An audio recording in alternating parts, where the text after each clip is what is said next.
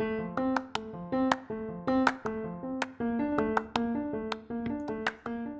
this episode, we talk about female sexuality in the media with Hannah Ewens, Hannah Van-de-Peer, Sharan Dhaliwal, and Annie Lord, hosted by the Tits for Tat presenters Serafina Kenny and Jess Walmsley, Chair of Women in Media this year. We hope you enjoy.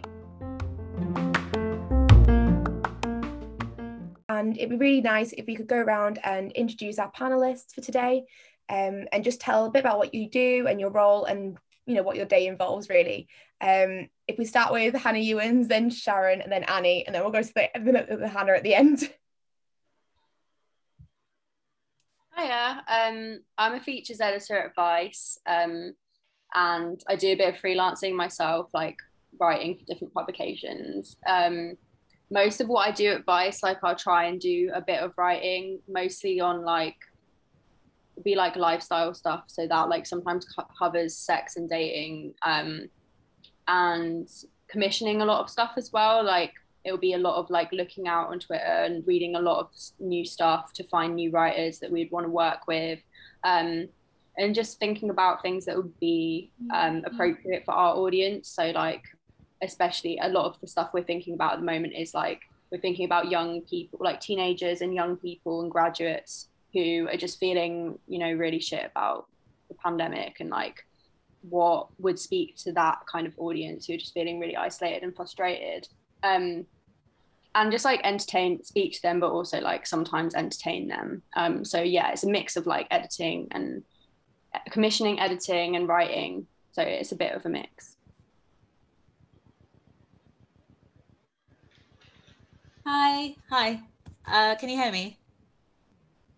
Uh, so I'm Sharan Dhaliwal. I'm editor of the South Asian magazine Burnt Roti, which is a platform for South Asians to have like a voice to talk about things like mental health and sexuality, amongst like loads of other things. Um, I'm also the creator of Oh Queer Cupid, which is a queer speed dating and comedy night. Um, and also the, the director of uh, Middlesex Pride, which was meant to happen last year, but is happening this year uh, instead.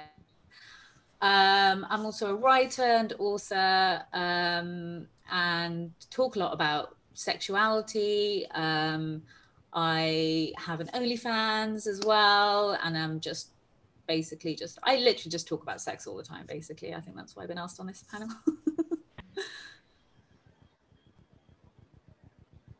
Maybe go to Annie.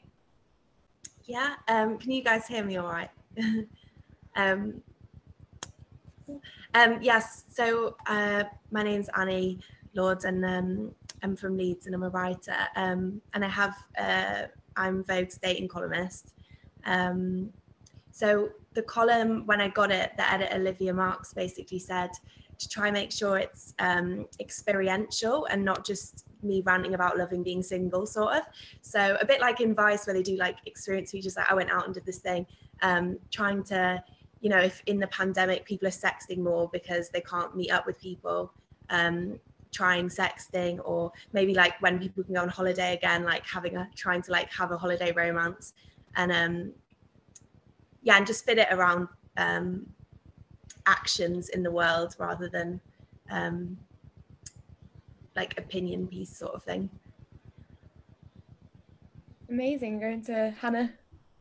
Hi, so I'm Hannah Van-de-Peer. Um, I am the staff writer, sex and relationships staff writer for a new publication called The Breakdown. Um, because the publication is uh, rooted in mental health, um, a lot of what I focus on is kind of how sex, navigating sex when you have mental health issues, and how sex can affect your mental health in turn.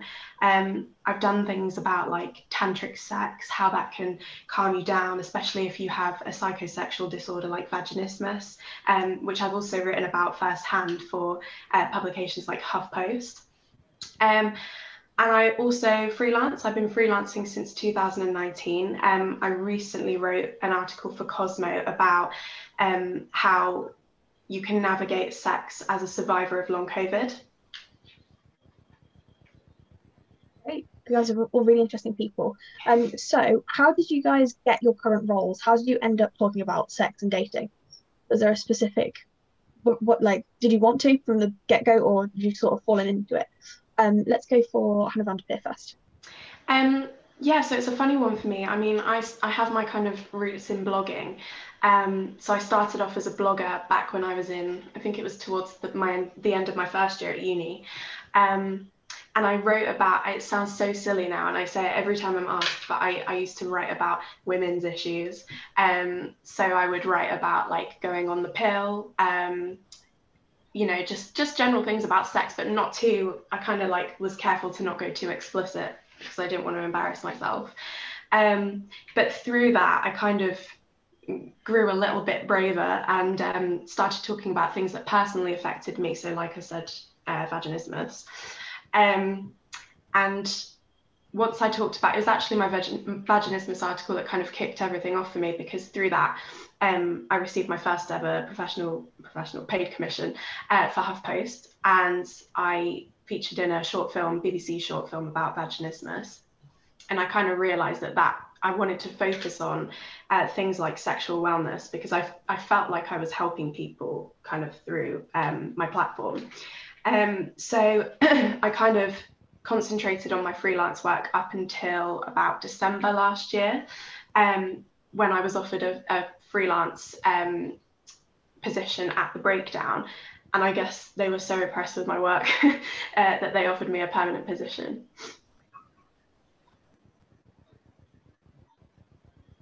Oh, sorry, you're on mute. I'm still there. We go. I'm not anymore. Um, right, let's go for Holly Ewens next. Um, well, with regards to like um, writing about sex and dating, I think it literally. So I got my my first job was at Dazed, um, and I was like staff writer there. And then I was junior editor at, um, at Vice. And then I think it was probably when I got like, it's probably when I got promoted to features editor that I started doing more sex and dating stuff. And I think I literally just started writing about that as opposed to like culture stuff, which is more my area, just because I was like dating so much. Like, it was just I was going, you know, going through like a big binge of it. And I just thought like, this is just fun. And like, I feel like no one's writing about it in a fun way that really speaks to um, mine and my friends' experience. So um, myself and like a few of the other girls at work, we'd sometimes like write things together. So we'd do like fun lists about like um I'm trying to think of one now. It's been a while. it's been a while, but just like um, all the girls that you've like been on a date with, or like all the guys, all the dates that you've had with a guy in your early 20s, or just those kind of like fun lists that people might not necessarily like share, but like they're very kind of clickbaity, but then we'd make them quite fun and funny and just speak about things that we'd been getting up to recently. Um, so I think it was kind of more about like just wanting to have a laugh. that was essentially why I started writing about that issue. Wow, that's cool. Um, so Tara, I think you next. Hi. Um, so I would talk about uh, dating in. So I've written a couple of articles. I think I did one for Metro. Um, I think it was Metro um, about dating while bisexual. Um, because I actually came out not that long ago. Um, I've been saying three years for a while now. I think it's still three years. Maybe it's four now. Um, so I was like experiencing dating apps um, as a bisexual person. Um, and so I was just, I kind of like started to explore that realm a lot more. Um, and then I got involved with I got involved with uh, OnlyFans and started to create content. And then I noticed that with Burnt Roti and the kind of conversations that I was having, uh, there was a lot of talk about basically not being able to talk about sex and the shame that's involved in that um, uh, for South Asian women. Um, and so I've actually, I'm writing a book at the moment, and one of the chapters it says, it talks about like the shame that South Asian women have when it comes to sex. Um, and so I've kind of been working towards kind of like trying to destigmatize that. And I think being really open about having an OnlyFans is kind of, I guess, a way of like trying to do that as well as, you know, make money. Um, and so I think my process of doing it is quite different because it did start with like a couple of articles about bisexuality and then just turned into this whole like we need to kind of like destigmatize the shame that South Asian women feel around sex. Well, um, Annie, do you anything? Last but not least. Um, when I started, I, I had done like um, a couple of articles about dating over like um, my career or whatever. But um, the the column started because I wrote an article for Vice called um, for that um, column called "The DM That Changed My Life," because um, me and my ex of like five years have broken up. Um, so I wrote that co- um, that in that column, and then it went like a little bit viral, and then Olivia basically saw it and was like, "Oh, do you want to go for a coffee?" And was like, "Oh, you should pitch us." at Vogue and then I couldn't think of any any ideas. I think I sent a bunch of pictures in, but they were all a bit like not quite right. Um, but then she got back to me um, sort of at the start of the coronavirus, saying that they were thinking of having a dating columnist, um, and that a couple of people I think had turned it down. Because um, I guess it's quite like an investment with you know or your personal life whatever. Um, and then she just said do you want to do it? And i was like yeah. And then i wrote one up and she liked it but it's weird because I never I never thought that I would end up writing a lot about dating or my sexuality or whatever. But weirdly, the first when I was at uni, I had like a column in the uni paper, and that was actually on sex and dating. So I feel like I've kind of gone all the way around again. link really well to our next question, which is asking Annie and Hannah Van-de-Peer. Like you write a lot about yourself and your own experiences, and we wonder like, is that difficult, and has it changed the way you view your own sexuality? Um, yeah, I think like I definitely make sense of um, my thoughts by writing them down. You know, I, you know, like when you're in school and they say what they, I swear they do a test of like what kind of learner you are, and there's like a kinetic learner and a blah, blah blah. Anyway, if there's like a learner who you can't like think of things unless you put them down, um, like as in I'd send a sort of angry letter to someone and not send it to make sense of why I felt that way. And I think writing the column and spending so much time thinking about um, certain yeah feelings. Like for instance the last one was about not being able to say what i want during sex has helped me make sense of a lot of stuff just by spending however long it takes to write a thousand words on it. Um for sorry for me personally um it's been quite an eye-opening experience because as i said like when i started off blogging and i started off talking about things that necessarily I would have been too embarrassed to talk about in the past. Um, I kind of I kind of would write it out there and put it out there and kind of just not think about it. And then I'd have, I mean, quite a lot of the girls in my class used to read my blog, um, not to toot my own horn or anything, but um, they would like get in contact with me. I started getting like DMs um, from girls that I knew at uni saying, I have this too, and I thought I was really abnormal, and I'm really happy that you've spoken about it. And it's kind of made me realize through, especially with my work at the breakdown, because it's very research based. And I think when you write about things like sexual disorders and uh, mental health, you need to do a lot of research towards it, um, because you want to make sure that you're, what you're putting out there is factual. And it's made me realize that actually a lot of the issues that I write about, like, I mean, I could, I'm sure I could think of other examples, but vaginismus is the one that sticks in my head. Um, like vaginismus are totally normal. And it's made me realize that actually there is no abnormal in this sense. Like everyone's different.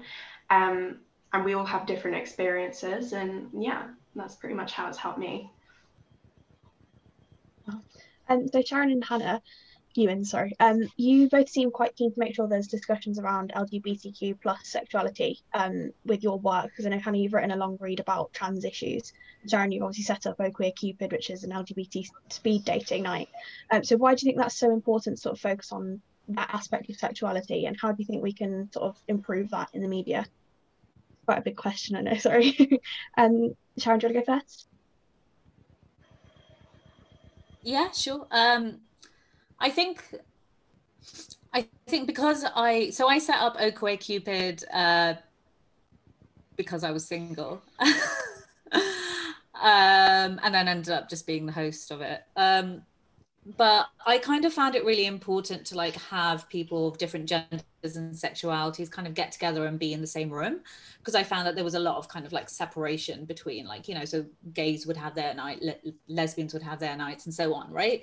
And I was just like you know to help build community you know maybe we should just get everyone together. And under the guise of speed dating it was kind of like let's build community. And then you know if you find someone that you want to sleep with then great you know?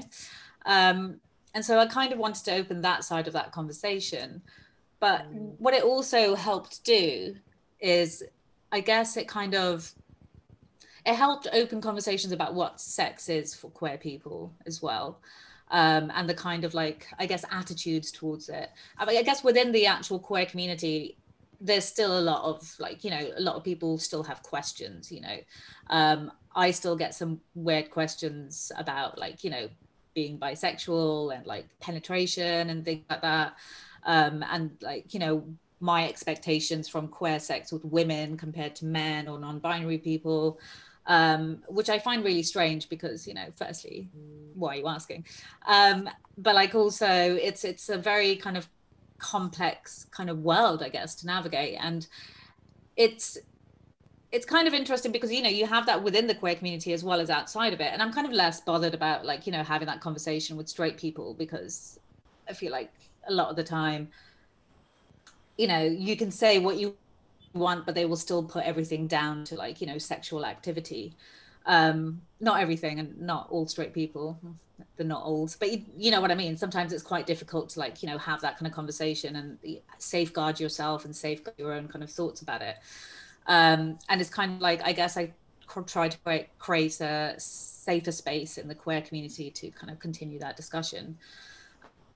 Um, and I've kind of done it with Middlesex Pride as well because um, the idea of it was to have uh, those kind of like immigrant communities that exist around Middlesex, like Hounslow and Southall and Hayes and all those areas, uh, to realize that you know the queer community is beyond sexual acts and to actually like you know have a form of education behind it.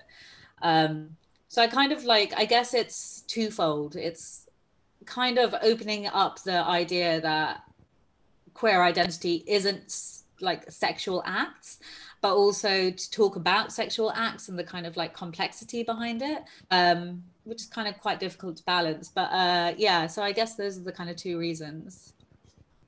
I don't even know if that made sense. No that's perfect thank you. Anna? Yeah, I think um, some of what I think also feeds into that. Um, just to kind of go back to how I started writing about sex and dating in the first place, I think as somebody who was like, don't want to say like aggressively dating, but just like dating a lot, like it was just something I was spending a lot of my free time doing. Um, I just felt like there wasn't any, I couldn't really read anything that really spoke to my experience of like dating men and women and kind of moving through like like heterosexual dating scenarios but also dating women and there being it just being like a, a very different like culture and a very different type of date and like having all these really different experiences and like trying to navigate that because i think within sort of lifestyle media, you have like there are like queer publications, um, like fringe kind of fringe publications that you can read, or then you have like mainstream publications that mostly cater to like uh I guess like heterosexual like sex and dating articles and stuff. Um, so I think yeah, I just wanted to like write more about all types of dating and in a way all types of like sex and dating and bring that into like a fairly mainstream space of vice um, because we'd have we would have a lot of like uh, straight women writing about like straight sex and dating but i think um, i have like a friend on vice editorial who is um, who basically only dates women so we'd together we would write like some kind of fun content. And I think it was just more about like being somewhere where a mainstream place where like people could actually come and read about like all different types of sex and dating and it not necessarily being like a kind of um I can't put my finger it not like necessarily like a safe space but just being like a mainstream space where you could come and read this stuff without it being necessarily like a queer publication. Um but yeah as I've gone on I've done more like editing and stuff um and now I'm more careful to like I like commission queer writers and trans writers and try to make sure that we're it's more about like the the writers that I'm commissioning and like the subjects that I'm commissioning as opposed to my own writing. Um, I just think that's really important because like you mentioned that trans article that I did, um, and that was like kind of touching on like some of the Guardian's coverage of um, trans issues, which I think we'd all kind of spoken about in house, and a lot of it was spoken about widely on Twitter and among um, like the trans community community as being like fairly unpalatable. And so I think like being the kind of publication where we can run something like that, where we're like criticizing the guard the Guardian's like coverage of stuff is really important, and just showing that like if um if more if like really mainstream publications are being hostile to like, trans people um, and queer people, then at least we're we might not be that big a space, but we're at least like creating some room for those types of conversations. That's really important. Yeah. Um, we're going to look at now. Um, do you think it's diff- for for Hannah as well? Um, do you think it's difficult to balance presenting female sexuality in a healthy, positive way and presenting in like a more of a clickbait way? So obviously you want people to read the content, but you also want it to be seen as a you know a healthy outlook. yeah, like that's basically the entire crux of like my life and my job is like creating things. Like obviously we have to hit targets. Um, and make sure that we're yeah like you'd be like really surprised and it's not necessarily that much my job actually it's more my like boss above me who looks into all of these kind of like gross things like targets and hits and um, the time that people spend at, on that like each article of actually reading it. Um, but yeah like that's why i think often you'll see pieces, especially like on Vice, but on other like through other publications as well, where like the maybe the the headline will be something like um all the like women you've been on a date with as a queer person or like a queer woman um and it might be something that's quite like clickbaity but when you go into it then you can you know it's way more nuanced than that um and i think that that's kind of it's always a really difficult thing to balance. Um, and I think that's also, it, it goes from like the editors, as an editor, it's a really difficult thing to balance because you're often you're dealing with like a right if it's something I've commissioned, then you have a writer who doesn't no one wants these like clickbait titles to exist. Um, so it's about like getting something that intrigues somebody, like intrigues a reader on social media, but also like makes the writer feel comfortable and feels reflective of the thing that they've written.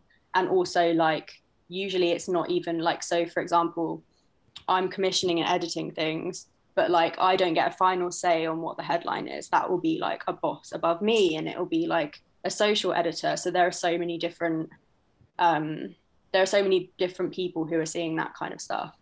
Um, but I think, yeah, that is always a difficult thing but you i do sometimes think that as long as you get some eyes on something you can make something that can be really powerful and really amazing um, like for example this week just gone yeah this week just gone um, i commissioned um, Shon Faye who is this really amazing um, trans writer who i'm sure like loads of you have read her stuff before, um, but it was coming up to the year anniversary of COVID.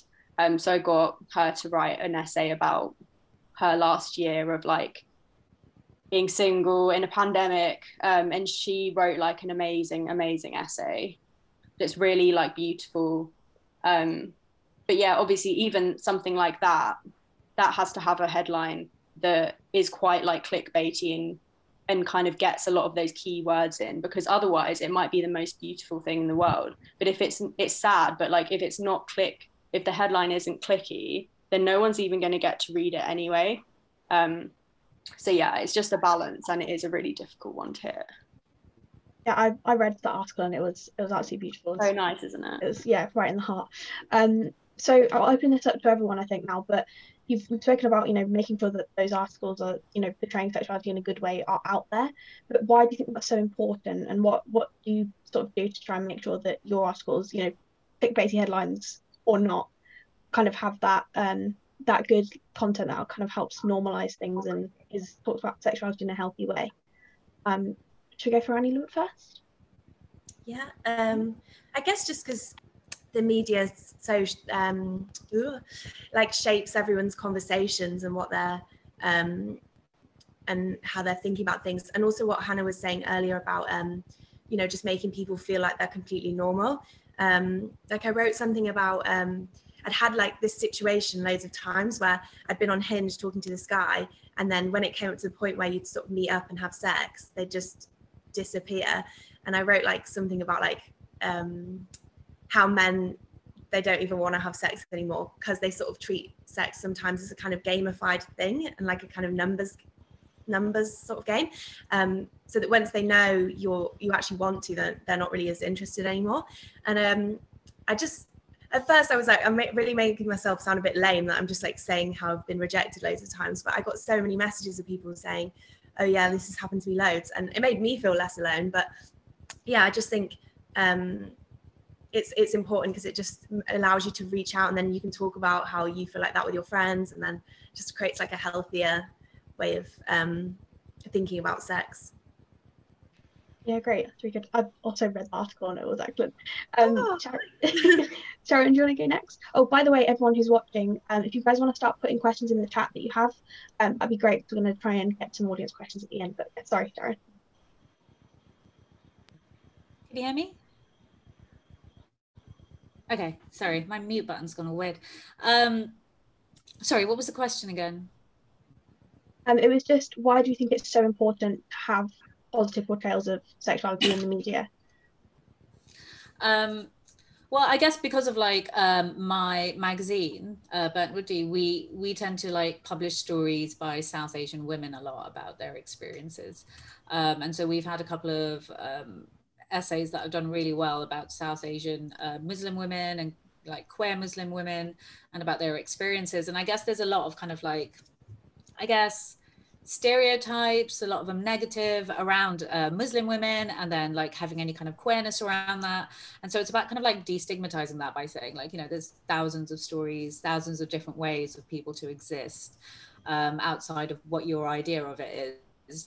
Um, and I, I guess it's kind of important for like a lot of independent like publishers to give that platform for people. Um, I find that a lot of the people that come to Burnt Roti say that you know nowhere else will publish these stories uh, because you know there's I guess like you know writing an article that where you want to make sure it's a safe space as well because Roti has created this kind of like arena of safety where when I came out in an article as well in magazine everyone was just like okay cool we can like talk about stuff here as well.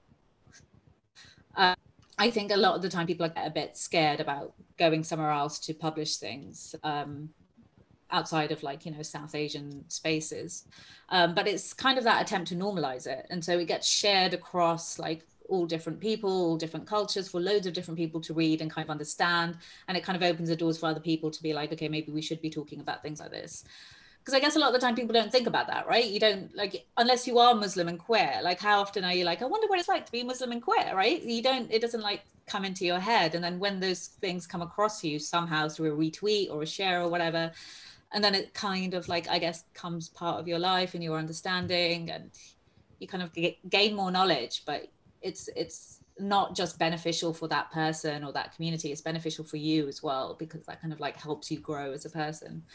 Um, so yeah, I, I that's kind of like the way that Burnt Roti's kind of done it is just like publish as much as possible for South Asian women, especially queer women. um, just to get their voices out there. As a follow up to that, do you think that content around specifically South Asian sexuality needs to be done in a certain way? Does it need to be like written a certain way or headlined or different pictures, you know, in terms of the actual presentation of the article? Or do you think it's just sort of the same as everything else but different sort of topics? I'm not sure if that makes sense. Uh, no, it makes sense. It's interesting. Um,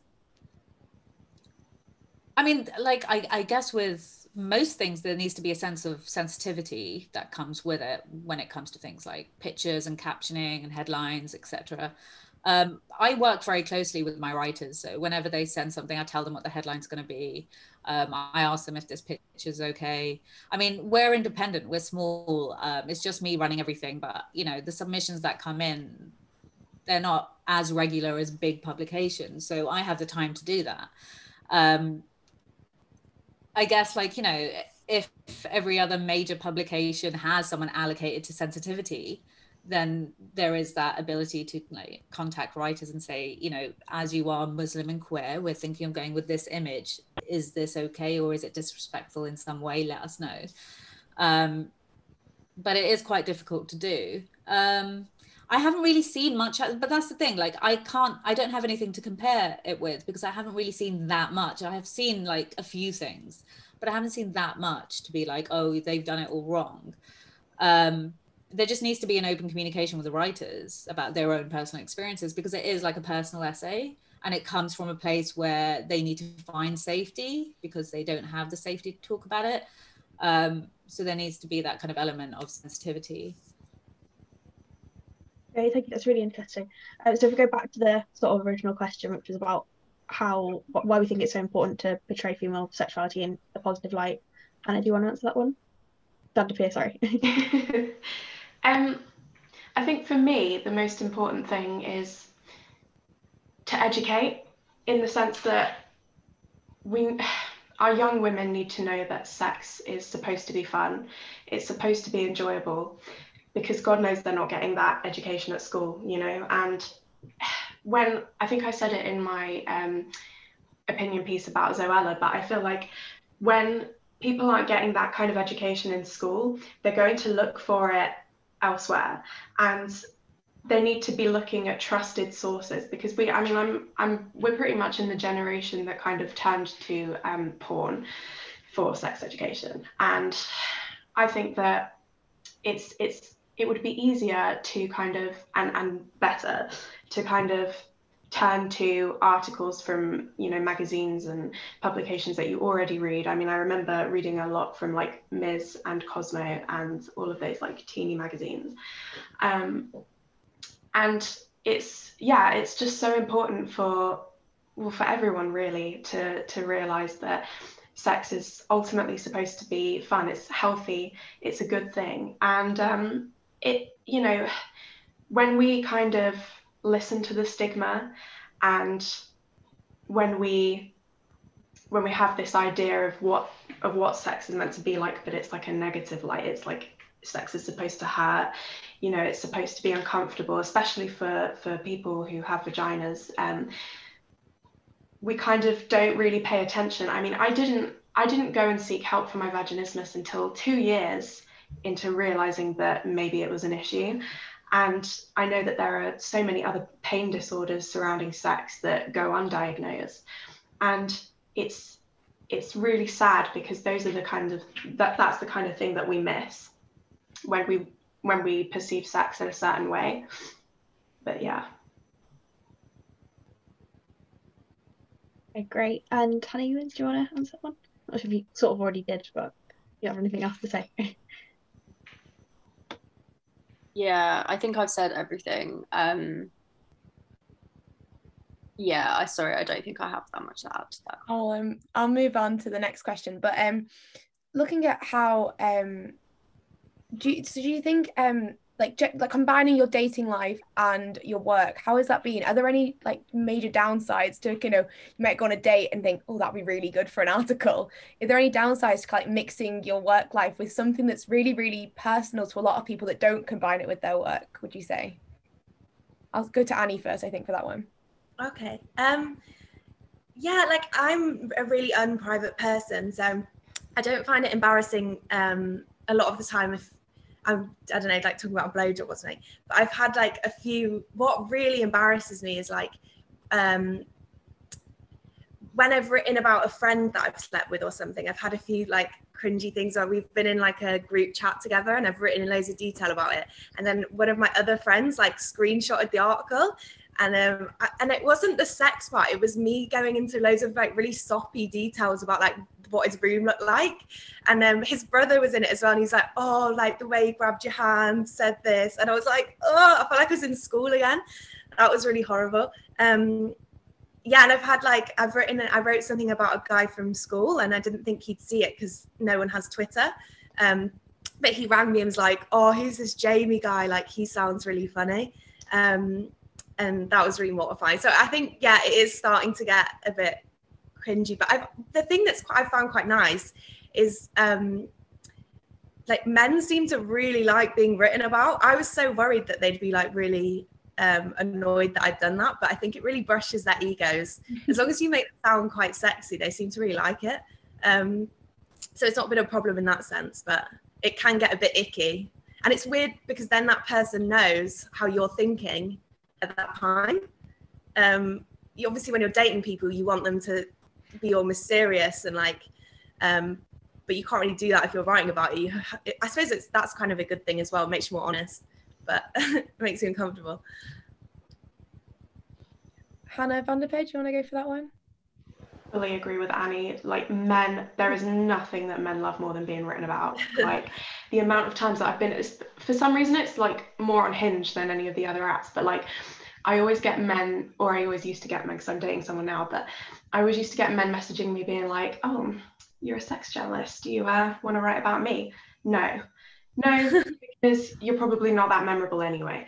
Um, the other side of it is that men can be quite intimidated by it i've found. Um, i think the person that i'm dating at the moment has been like i'm afraid to tell my parents about what you do because they're going to think that's not right. And i was just like it's just a career. And um, it's it is it is tricky because not not everyone especially the older generation understands it really. And um, yeah it's it's a controversial career path. Um, but then I suppose the other side of it is that it can get too much. Um, I do have men who kind of think that I am automatically interested just because that's what I choose to write about. And I think that's probably the worst thing about it is that it's like not to get too kind of deep, but it's it's almost like consent is assumed because I'm an open book and I like to talk about sex in general as well as uh, in my work. Um, and that yeah that's a problem. That's really interesting. Yeah that yeah it seems quite difficult to juggle that. Um Sharan did you want to have a comment on that one? Uh yeah like uh i guess so i wrote a couple of articles about my relationship uh, and then it ended like right after um you know that whole kind of like uh, outpouring of love and that kind of thing then suddenly you're just like oh sh- like this article's up now and you know we're over. This is so embarrassing.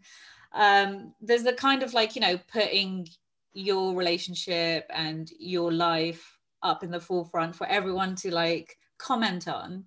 And then suddenly when like things go bad you're just like how dare you ask me questions about my relationship and it's like you literally wrote three articles about it Sharan.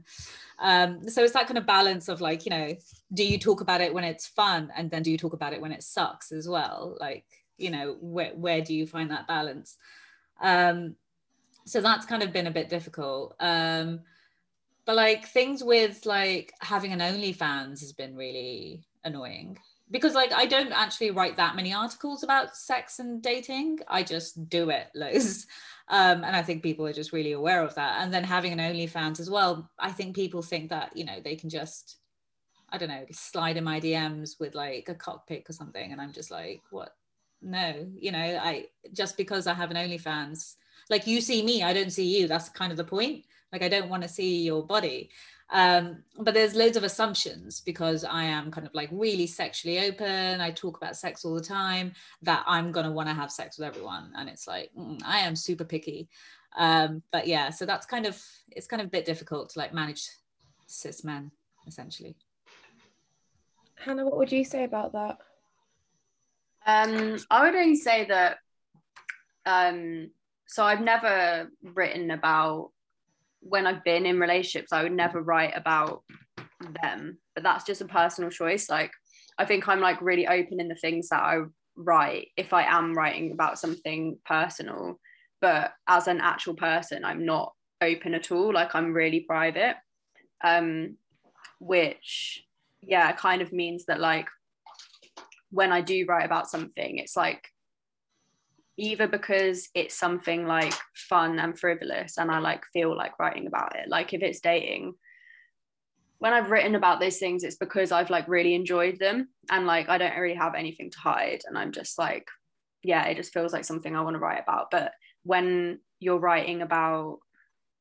and so yeah, like I kind of echo what everyone else has said. Like, I don't really, I've never really had a problem with people that I've been dating, um, kind of feeling weird, that kind of re- weird about it. I don't think. Um, but yeah, I think um, in terms of like relationships, I've never written about.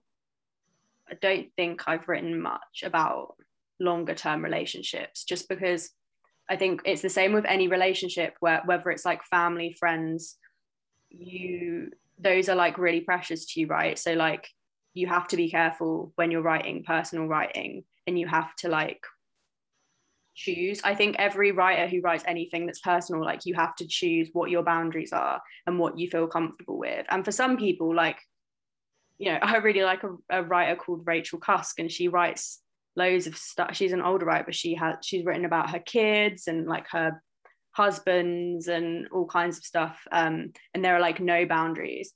Um, and I think it's just a personal thing. You just have to like know what it is you feel comfortable about sharing with everybody. Great, thanks, guys. Um, so we're going to do one more question and then go to some of the audience questions. We've got some really good ones coming in. Um, so this is just a big question about the future. So you know, just let's go for quite um, metaphorical answers maybe. But what do you think the future for female sexuality in the media is, um, and how do you think that we can improve representation until one day we live in a big, sexy feminist utopia? Um, let's go for Hannah van der first. Oh gosh.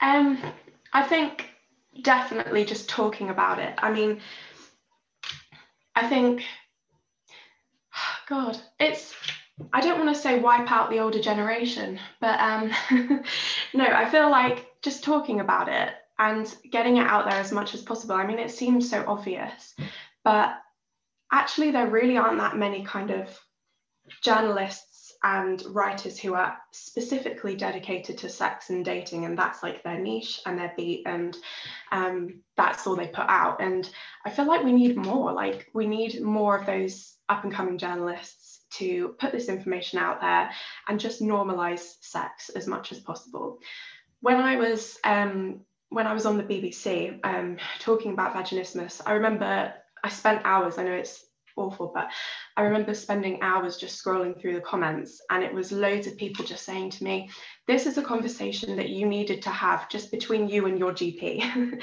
you didn't need to have this conversation with 66 million people. And I just remember thinking, but that's not that's not progress you know it's people aren't having that conversation with their doctors and that's the point that's why i'm going and speaking about it and raising awareness as much as possible and yeah, that's pretty much all my advice. Just talking about it. Great, I think that's probably a, a good thing to do. Um, Janet, get you next. Sorry. my name and it didn't click for some reason.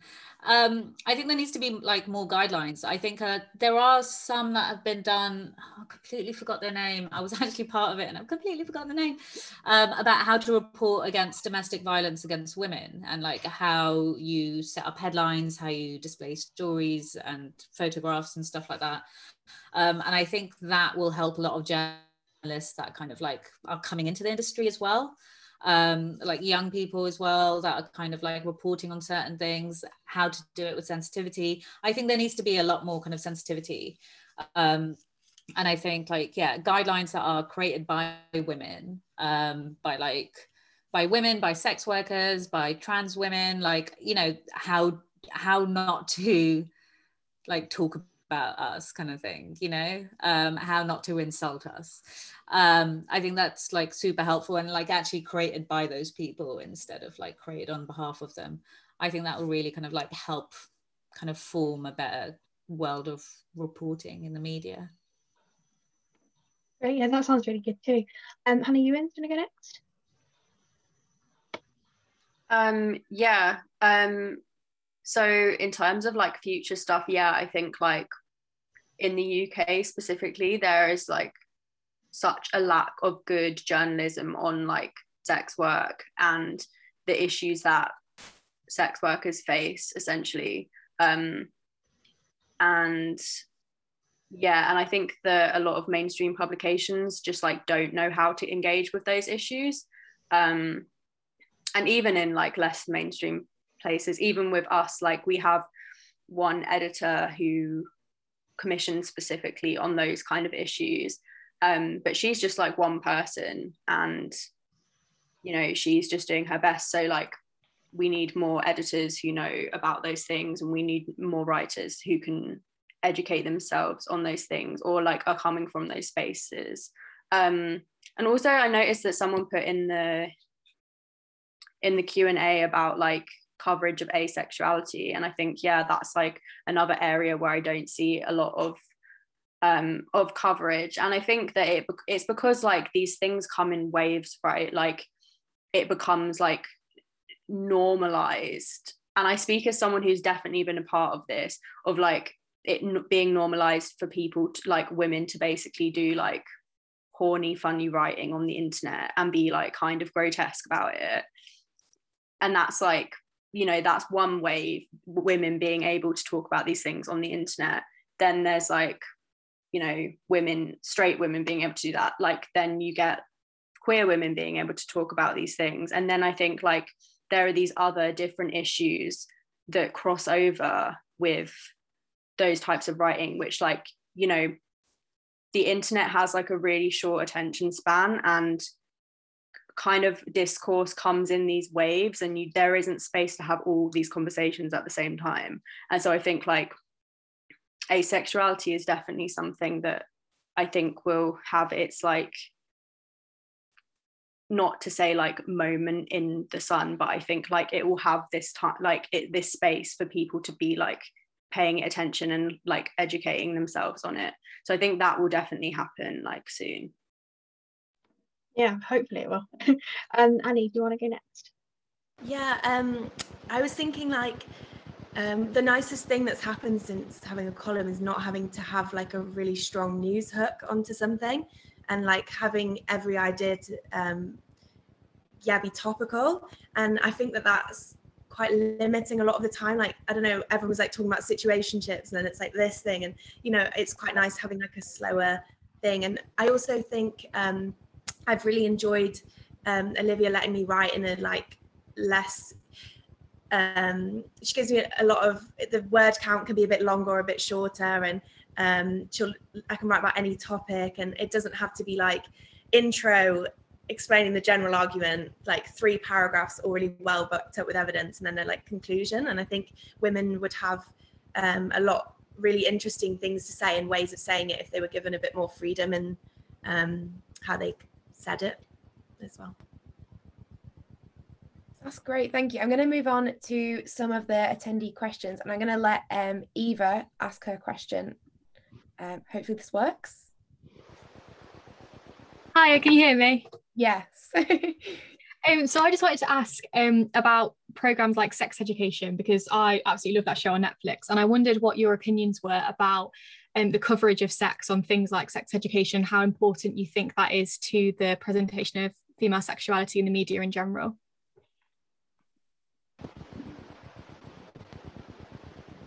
If anyone can go for that one, who wants to talk? I mean, I feel like when I was watching that, I defo learned um, it helped me learn um, certain things. Like I remember the bit there's a masturbation. Oh no, it's like when he's trying to like learn um, ways of um, touching women, and he googles something, and then it's really horrible. Yeah, like I think it's so important because I watched that and I was like, I've definitely had those weird Google holes of like ten best ways to like blah blah blah, um, and yeah, I just think again it comes back to like makes you feel way more normal and um, comfortable in yourself and makes people more able to talk about it with their friends and stuff. Yeah, I agree. I think it's really clever to do it that way. So, like, my sex education was like nothing. I think sex education really came in a wave after I left, or like the year after my school, something. I don't know what happened. I didn't even get a condom and a banana, whatever that people got. I don't know what it was. Um, we didn't really get anything. And I think it's clever now to form those kind of conversations on something that's as consumable as a Netflix show. Um, and I think there needs to be more of that, definitely, because it's all about the kind of media that we are consuming at the moment. And young people are on Netflix. We're in a pandemic. We're not doing anything else. Um, and these are the best ways to get messages across to people. And I think it did it quite accurately um, and quite kind of like it helped build more questions as well. Like it helped like build curiosity. And I think that's really important. Like I think that like, you know, with a lot of ways that people talk about sex, especially like older people to young people, um, back in my day, like I'm a dinosaur or something, um, was kind of like to take away your curiosity, you know, and I really want people to have that back. Um, and I think shows like sex education really kind of helps with that. Amazing. I think I'll move on to a question from Vicky about pitching. Yeah, can you hear me? Yeah. Perfect. Um, just wondering what advice you would give to someone who wants to pitch something about like sex or relationships for the first time, especially if it is something quite personal. Um, what advice would you give? Um, I would think if it was someone's first time, like ideally, um, you would just have like a couple of. It doesn't even need to be like um, things that you have published on other publications but li- literally if it's just your own blog or something like i would just publish a couple of things yourself so that an editor can see that you like you know you have the capacity to write something whether that's like an 800 word um, article on something to do with like sex and dating just to yeah just so they can click out. But yeah i would when you send a pitch i always say to people like put pitch in the headline um, because when I'm going through my inbox, I at the end of the week, like we do pitch meetings weekly, which I think is quite like fairly normal for a lot of publications. I'll just like Google pitch, um, Google pitch. I'll like put in my inbox like pitch and get all the pitches together. Um, and just have your say pitch and then in a few words what your what your idea is. And then in the body body of your email put a couple of links to like other places where people can see your work. And just explain like in a in a paragraph or two what it is that you want to write about um, uh, and kind of expand it a little bit in a few sentences. So if it was like um, if it was like a personal essay for example um, say if it's like annie's column about kind of to do with how men don't actually like sex which was a great column um, like you would put that in the pitch uh, as the subject header, then you would kind of write like, hey, blah, blah, blah, whoever their name is. Um, I'd love to pitch to you about the fact that men, straight men, don't actually seem to like sex that much. Um, and then have a paragraph about how you know this, where you've kind of found this out, um, whether you've had discussion like discussions with friends who have also had this experience.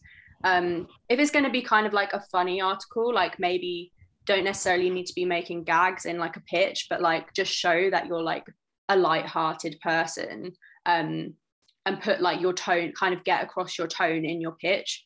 And um, yeah, and like also, I always really like it if a writer puts a few sentences in a different paragraph about like why they're the right person to write this. So, like, if they're say like i'm a writer who's really interested in sex and relationships and um, you know, I'd love to write this because this is an experience I keep coming across like in my dating life. Um, I feel really passionate about this and whatever it is, like show the show the editor that like this is the you're the right person to do this and you're going to bring your own experiences to it.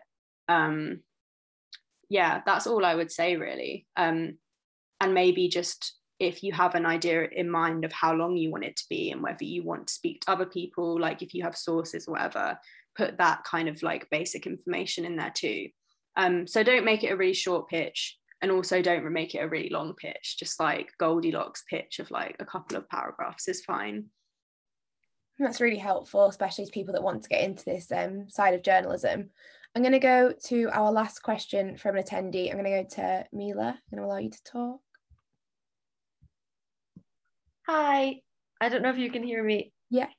Um, so I'm 17 and I noticed around kind of girls my age, there's this kind of tendency, I guess, or maybe a pressure to post kind of hyper provocative, maybe like more sexual kind of photos on social media. And I wonder, you know, it's kind of seen as like being body confident and empowering. And I wonder if you see kind of if there's a line between you know being objectified or maybe not intentionally being sexualized or whether this is empowering and maybe what that line is. I think uh, personally oh sorry. Um, thank you i think personally um, i feel really strongly about this. This is why i was like unmuting while you said that. Um, there is a line. Um, sex positivity is absolutely what you make of it. And I think there can be pressure to be sex positive in a certain way and follow certain trends and honestly it's so tailored to you. It's so individual. And i think that is the biggest misconception is that if you are sex positive or body positive you need to post nearly nudes on your instagram or like be really pr- promiscuous or like you know but you don't and you can be asexual and sex positive. It's all about kind of just supporting one another and respecting everyone's choices. And yeah i mean there is i think if you if you don't see that as empowering for yourself and you'd rather not kind of post bikini pics and what have you online then you don't have to do that that, that doesn't mean you're any less body positive or sex confident Sharan, did you want to put something on there?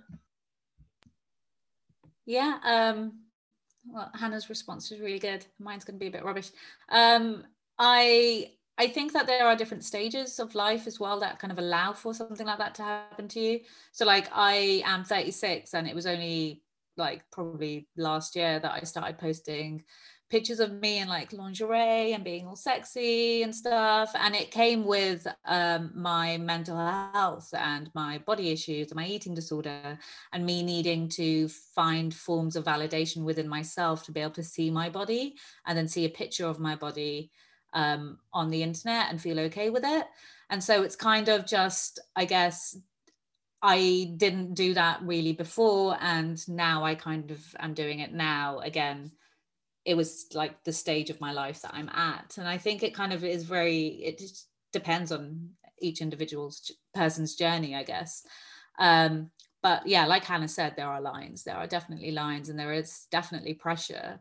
Um, but yeah, I I wouldn't know as a no longer a young person but i remember when i was young uh, and like the internet was like a thing back then um, there was still like you know people posting pictures of themselves and stuff like that but like the difference now is like the accessibility people get to use your images so like for example like i put some stuff up on onlyfans and then uh, someone sent me a message saying oh i found your stuff on a porn site. Um, so it's about like you know there's always going to be a sense of harm within the internet because the internet itself is not safe. Um, so it's kind of just like is it worth it for yourself you know? And I, I i do those like i post those photos because it gives me wellness in that moment um, when it gets too harmful for me then i'll back away so there are like loads of lines i suppose That's really interesting. Thank you. And yeah, we have run over a little bit, so sorry to anybody who needed to go. Um, but thank you guys so much for being on this panel. We thought it was really important to have this conversation, this, you know, especially in what's been a year. I think a lot of people be more open with what's going on, had a lot of time to think about themselves. Um, you know, me and Serafina love talking about this sort of content. Um, so yeah, it's been really, really good to talk to you. And thank you to everyone who came and attended.